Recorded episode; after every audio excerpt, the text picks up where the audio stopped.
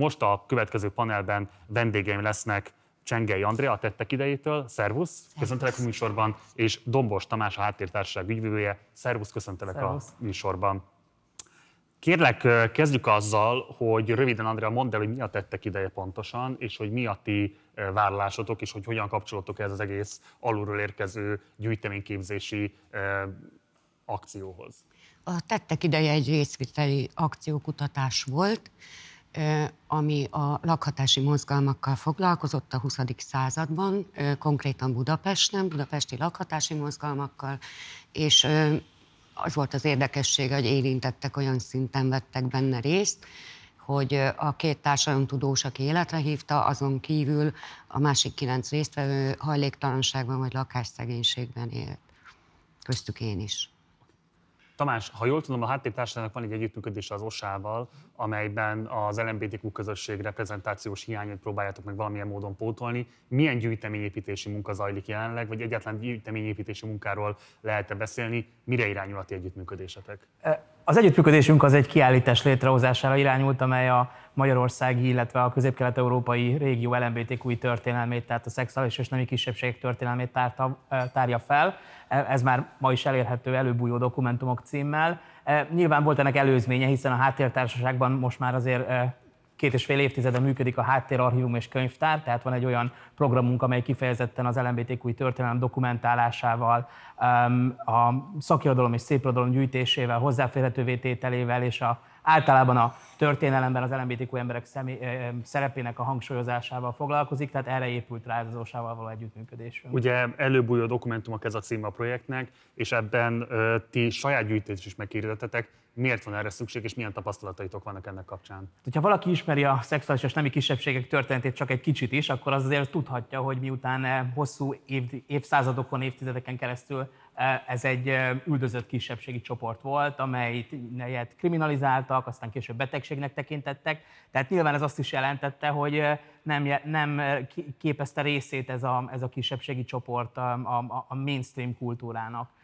Ez azt jelenti, hogy bár történtek kulturális, történt kulturális termelés, tehát voltak ilyen szamizdat jellegű kiadványok, meg, meg magángyűjtések, fényképek, videók, nyilván, hogy a mozgalom mondjuk Magyarországon a 80-as években elkezdett szerveződni, akkor, akkor ennek már egy ilyen intézményes vetülete is volt. De igazából ezek, a, ezek az iratok, ezek a történelmi emlékek, ezek nincsenek megfelelő módon feltárva. Tehát az egyik legfontosabb tevékenység, amit mi végül is végzünk, az, hogy megpróbáljuk a, a különböző közgyűjteményekben elérhető dokumentumokat, iratokat, tárgyakat feltárni, beazonosítani, hogy ezek az LMBTQ történelemhez kapcsolódnak, és itt nagyon széles körbe kell, lehet gondolkodni, hiszen tudjuk, hogy az LMBTQ emberek történelmében például jelentős szerepet játszott az üldözés és a kriminalizáció. Tehát van egy csomó bírósági per például, amely a homoszexuális emberek elítélésével foglalkozott. Ez például egy elég jól feltárt terület az elmúlt években Takács Judit kutatásában jól dokumentálta azt, hogy, hogy ez hogyan van.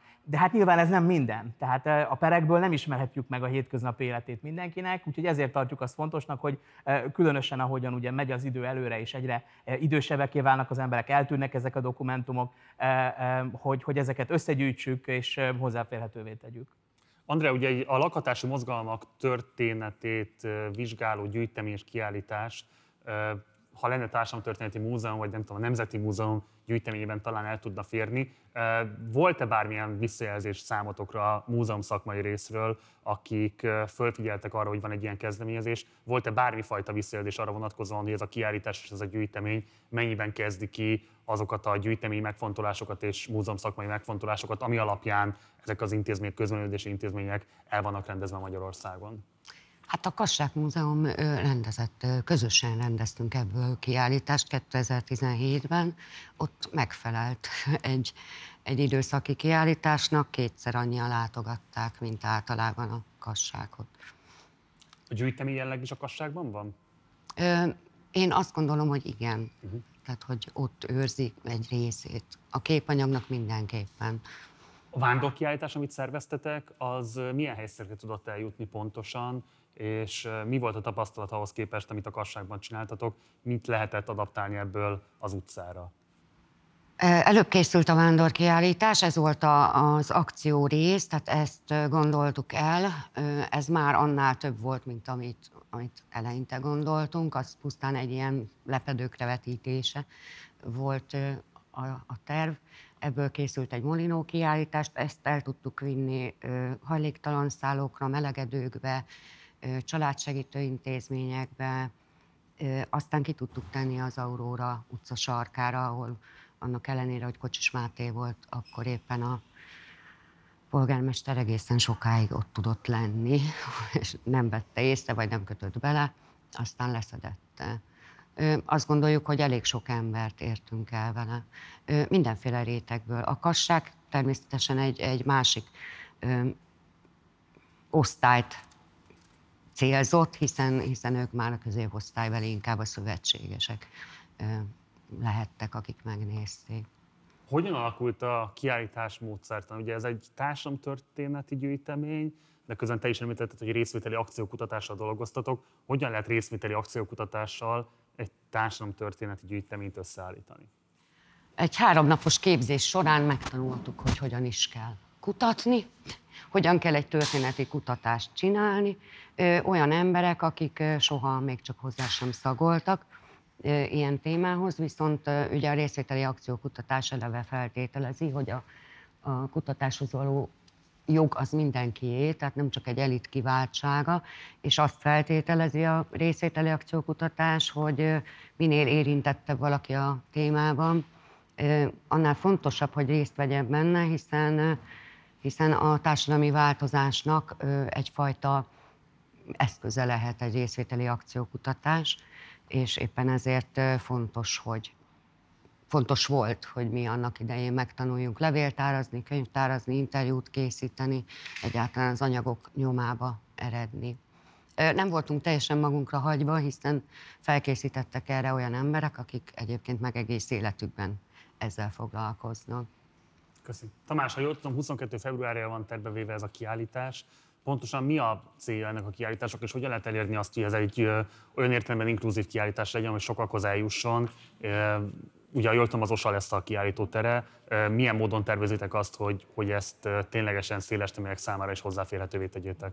Ugye a kiállítás az már 2021. februárjában indult volna, vagy ö, ö, lett volna, de hát ugye a koronavírus helyzet az közbe szólt, úgyhogy végül is úgy döntöttünk, hogy elindítunk egy szűkebb körű online kiállítást, ez, ez el is indult, tehát ez már elérhető ma is online, amelyben amellett, hogy bemutattuk, hogy már milyen érdekes dokumentumok vannak, egy felhívást is közzétettünk annak érdekében, hogy erről korábban is beszéltünk, hogy minél több dokumentummal ki tudjuk egészíteni ezt a kiállítást. Ugye az nagyon fontos, hogy még a mi gyűjtésünkben is azért azok a egyenlőtlenségek, amelyek egyébként is az LMBTQ mozgalmakon belül megfigyelhetőek, jelen vannak, tehát sokkal inkább a fővárosi meleg férfi szubkultúra az, aminek a dokumentumai leginkább elérhetőek voltak, és mondjuk sokkal kevesebb dokumentum van leszbikus, leszbikusokról, transznemű emberekről, tehát kifejezetten gyűjtünk olyan dokumentumokat, hogy ez a része a közösségnek is meg tudjon jelenni megfelelően.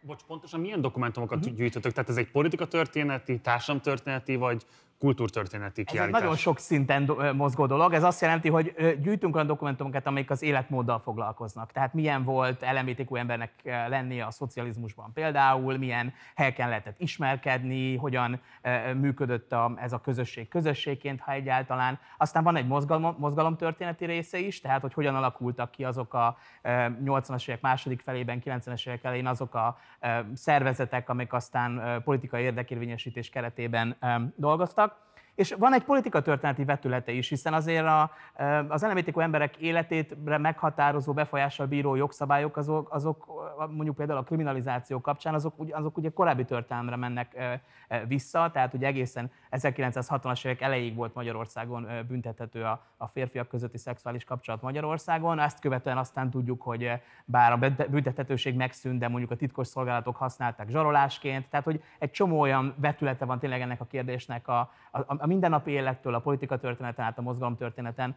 ami, amit átfogó módon próbálja ez a kiállítás bemutatni.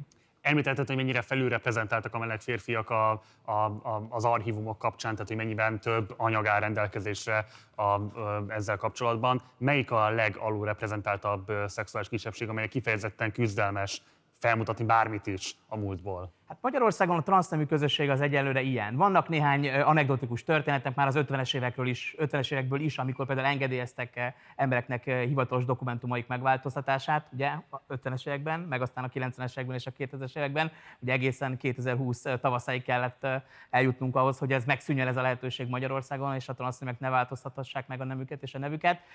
De az ő történelmük a legkevésbé, legkevésbé megírt, vagy, vagy, vagy könnyen hozzáférhető. Nyilván ez sok mindenem múlik, azon is múlik, hogy azok az identitások, amik mondjuk transzidentitás ernyőfogalom alatt értjük, azok, azok jelentősen alakulnak a, a, az évek során, és nagyon sokan, akik mondjuk ilyen hagyományos, bináris transz emberként éltek, igazából egy ilyen kvázi orvosi dologként tekintetek el a dologra, és nem épült rá mozgalom például a 2000-es évek elejéig, hogy, ebből, hogy ezzel közösségi szinten is és politikailag is foglalkozni kell.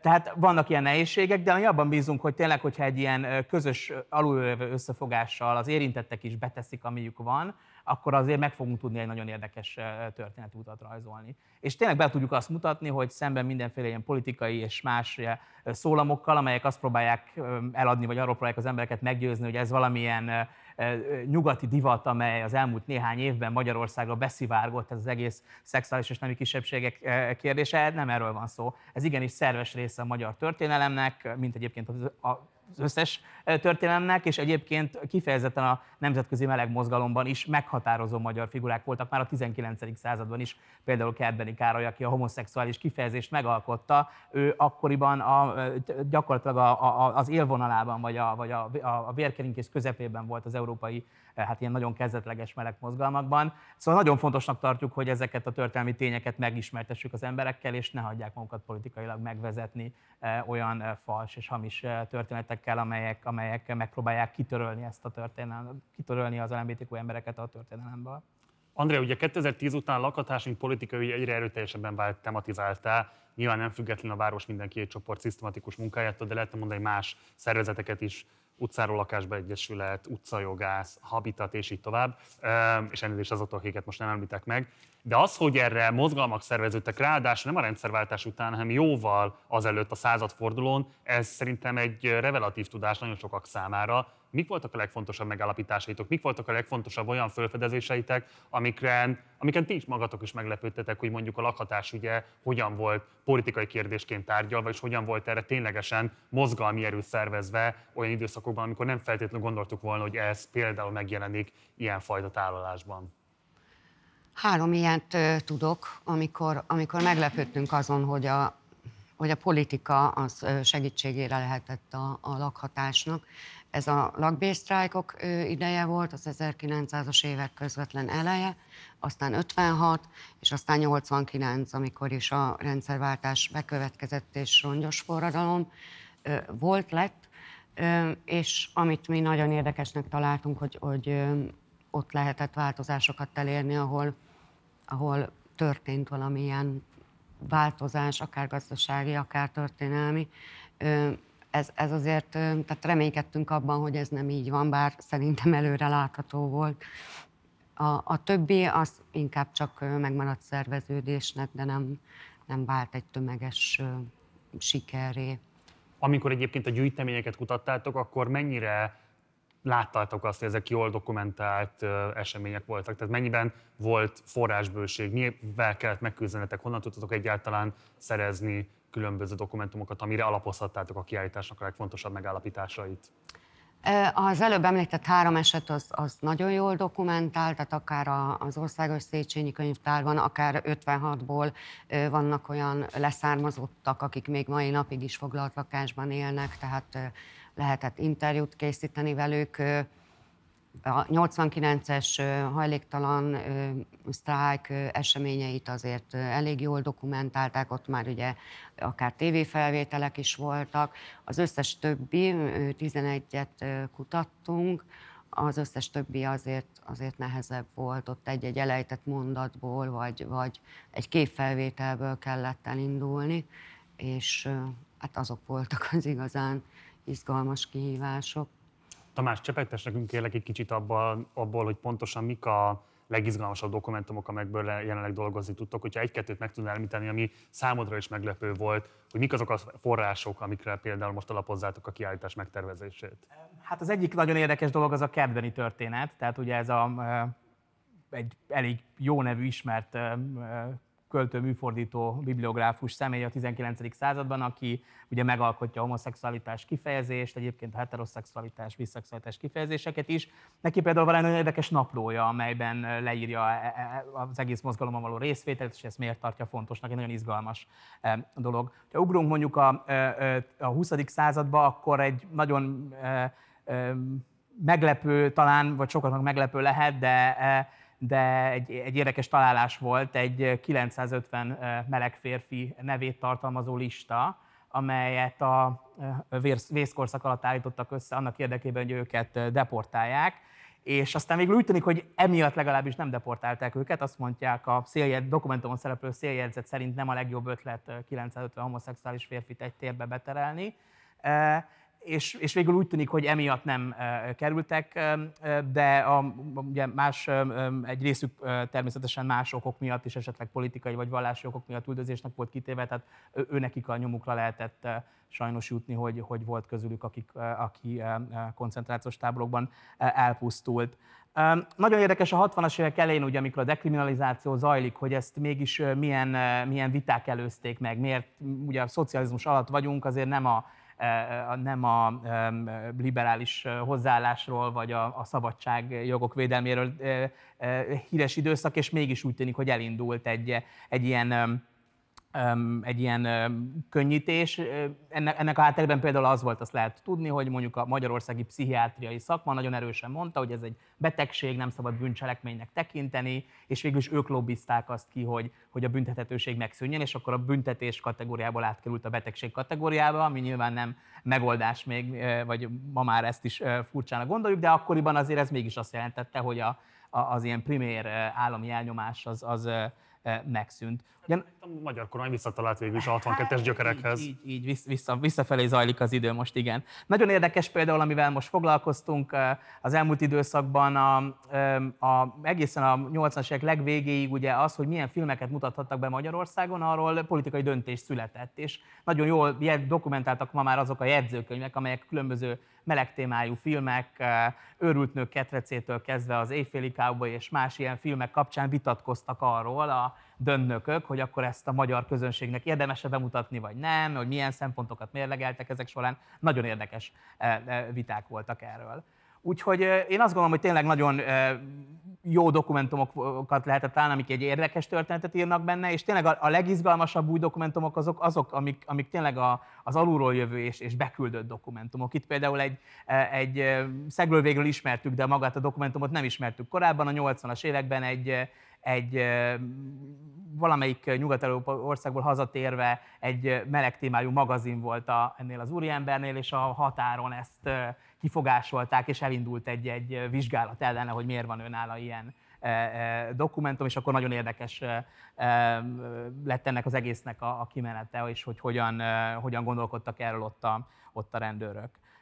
Nagyon érdekes volt ez a, a rendőr, különböző rendőrségi nyilvántartásoknak a kérdése, az egészen szintén a 90-es évek elejéig volt budapesti meleg férfiakról leginkább rendőrségi nyilvántartás. Maga a nyilvántartás az természetesen nincs már meg, vagy legalábbis nem tudunk róla, hogy meg lenne, de, de ennek is, ez is érdekes, hogy ez hogyan működött, mire használták, milyen céljai voltak ennek a hívéc aktivizmus kezdetei Magyarországon nagyon érdekes dokumentumok vannak ennek kapcsán, és ugye itt is például lehet tudni, hogy Magyarország az élvonalban volt a hívéc elleni fellépés terén a 80-as években, tehát az egyik első ország voltunk például a véradás során a vérkészítmények tesztelését bevezették, anonim hívszűrés lehetőségét megteremtették, három-négy hívvel foglalkozó alapítvány volt a 80-as évek végén, 90-es évek legelején, Ugye ehhez képest most hol vagyunk, 2010 óta nincs Magyarországnak hívés stratégiája, és borzasztó e, e, rossz állapotban van, a, a, leginkább a prevenció, az ellátás még nem olyan rossz, de a prevenció igen. Tehát, hogy tényleg fel lehet azt mutatni, hogy, hogy, hogy azzal szemben, ami, ami most így a politikai közbeszédben zajlik, itt ennek a szöges ellentétje a történelmi példa Magyarországon. És akkor záró kérdéskör, hogyha az állami intézményrendszer bármilyen szempontból szeretne reagálni ezekre a kutatásokra, vagy ezekre a kiállításokra, szerintetek hogyan lehetne érdemben, és melyik intézménynek igazából jelentkeznie nálatok? Tehát akár mondjuk ott nyilván a köztévének lehetne feladata mondjuk például, hogy ezekről hírt adjon, vagy bármilyen módon akár dokumentálja ezeket, de nyilván vannak olyan közgyűjtemények is, amelyek ilyen szempontból megkülönböztetett felelősséggel bírhatnának, és adott esetben nem csak a kassáknak lehetne ez feladata, hanem akár más intézménynek is, nem csak az OSA vállalhatna meg ilyen kiállítást, hanem esetleg más intézmények is. Ti hogyan látjátok, milyen irányban lenne érdemes egyáltalán elkezdeni tapogatózni, amennyiben nem ennyire regresszív lenne a politikai rezsim, tehát most attól egy kicsit vonatkoztassunk el, törvényi szabályozás ide vagy oda. Tehát, hogyha az állami intézményrendszer azt mondaná, hogy ő szeretné valamilyen módon inkorporálni ezeket a tudásokat, ti hol látnátok leginkább az együttműködés lehetőségét? Andrea. Hát ezt most megfogtam, a fogalmam nincs. Tényleg nem tudom. Oké. Hát szerintem az nagyon fontos lenne, hogy az a tudás, ami mondjuk a dokumentumok beazonosítása során keletkezik, az visszavezetődjön ezeknek a gyűjteményeknek a, a nyilvántartásába. Tehát például ne legyen az, mint ami egyébként az osában is van, hogy nem lehet megtalálni a homoszexuális vagy, vagy transznemű témájú dokumentumokat, mert nincs megfelelően indexálva, nem jó kifejezések. Tehát nyilván ez egy kutatás során termelődik egy olyan tudás arról, hogy akkor ebben a gyűjteményben mondjuk mit található meg. Az például nagyon fontos lenne, hogy ez ne csak egy elkülönülten információ legyen, hanem visszaépüljön abba, azokba a nyilvántartásokba, amelyek mondjuk a gyűjteményekben megvannak. Kiemelt szerepe van szerintem a levéltáraknak ebben a kérdésben, itt leginkább a, a, a büntetőjogi kérdésekben, és azért itt elég sok pernek az anyagát feltárták, de azért ez budapesti fókuszal egyelőre csak, tehát még itt van egy csomó más bíróságon, ahol, ahol nagyon érdekes perek lennének, szerintem őnekik, őnekik mindenképpen feladatuk lenne, hogy ezzel jobban foglalkozzanak. Mi kifejezetten bízunk a könyvtárakban, a Szabó Ervin könyvtárral eddig is volt egy, még a korábbi városvezetés alatt is egy együttműködésünk, tehát ajánljuk, ajánljuk egymást, és az ő oldalukon is szerepel a mi adatbázisunk, ahol LMBTQI tartalmú filmeket és és könyveket lehet az adatbázisban megtalálni, és aztán megnézni, hogy abból mi érhető el a Szabó Ervin könyvtárban. Tehát a könyvtárak mindenképpen egy ilyen fontos szerepet tölthetnének be. És hát persze a kiállításoknak meg nem csak az OSA adhatna otthont, hanem, hanem bármely olyan, akár Budapest Történeti Múzeum, vagy akár a Nemzeti Múzeum is, hogyha akár egy olyan típusú időszaki kiállítást lehet összehozni. És én, én azt gondolom, hogy minőségileg meg tudják ütni azokat a szinteket ezek a kiállítások. Akár alul jönnek, akár nem mert, mert az anyag az anyag, és, a, és az anyaggazdagság sok esetben még, még, még gazdagabb is tud lenni, mint egy pusztán kutatásból, állami archívumokból összeálló gyűjtemény. Andrea, másként teszem fel a kérdést, ugye te szociális munkásként dolgozol ö, idős ellátásban, és hogy nyilván a szociális munkának is van elméleti megalapozottsága, de azért ez a hétköznapokban alapvetően egy gyakorlati munkakört jelent. Számodra milyen lehetőséget jelentette az, hogy egy ilyen akció részvételi kutatásban vehettél részt? Te ajánlanád-e például mondjuk a szociális munka képzését szervezőknek, hogy ilyesfajta módszereket is építsenek be a képzésbe? Erősen ajánlom. Erősen? Igen, igen. De, de há, hárítanak. Tehát, hogy, és és ez, ez meg nem csak a kormányon múlik szerintem. De el tudom hogy mondjuk a te munkádban, vagy mondjuk a te szakmai öntudatod, vagy nem tudom én, módszereidnek a... Mindenképpen, igen. És, és hogy Tehát, hogy pontosan mit, mit javított, vagy mit segített? Hajléktalan emberekkel dolgozva, ott például segít, amikor, amikor rá tudok világítani arra, hogy tulajdonképpen a jelenleg úgy, ahogy működő rendszert ők vívták ki. Tehát, hogy, hogy igen, jókkal tudnak néha fölháborodni, hogy kicsit katonásan, meg börtönőrösen bánunk velük, és hogy, és hogy olvassanak ennek utána, én tudok ebben segíteni, hogy hol találnak forrást, és akkor úgy fölcsillan a szemük. De, de hát ez, ez így hanvába, hol, hol, igen, sajnos. Csengé Andrea, Dombos Tamás, Egyrészt nagyon köszönöm, hogy itt voltatok, és sok sikert és kitartást kívánok a rendkívül értékes munkátokhoz a továbbiakban is majd. Köszönjük. Gyertek máskor is, sziasztok! Szia.